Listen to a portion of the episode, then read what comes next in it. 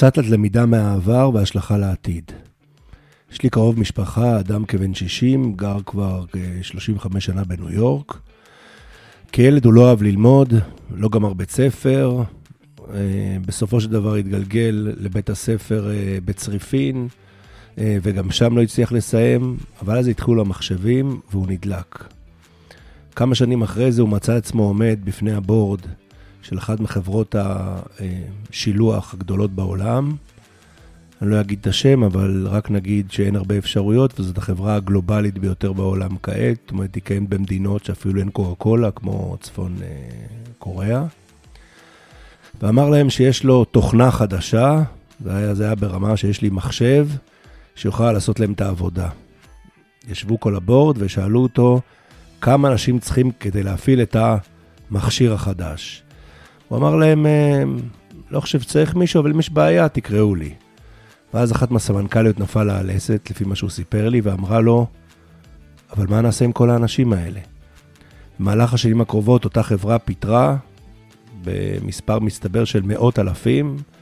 בעבר, מי שלא יודע, כל חבילה שהייתה משונעת בעולם הייתה מלווה על ידי אה, אישה בדרך כלל, שליוותה את החבילה מהמקום שהיא יצאה עד המקום שהיא הגיעה. כל הדברים האלה החליפה חומרה, החליפה טכנולוגיה. זו תקופה מרתקת בהיסטוריה, שבה הרבה מאוד אנשים מוצאים את עצמם זמנית חסרי עבודה, עד שמשתלבים בשוק חדש, שכמובן של המחשבים ושל הדיגיטל וכולי.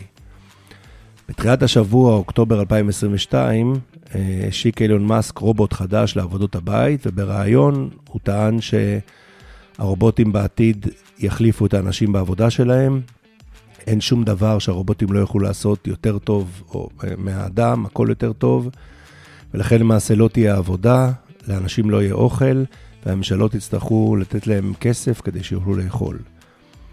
על האמירה הזאת הגיב נחמש טרסלר בעיתון הארץ בשביעי לעשירי ואמר, אז נכון שמאסק הוא מיליארדר יוצאי דופן, אבל לעיתים גם איש כזה נופל במלכודת הפטפוט ומדבר דברי הבל.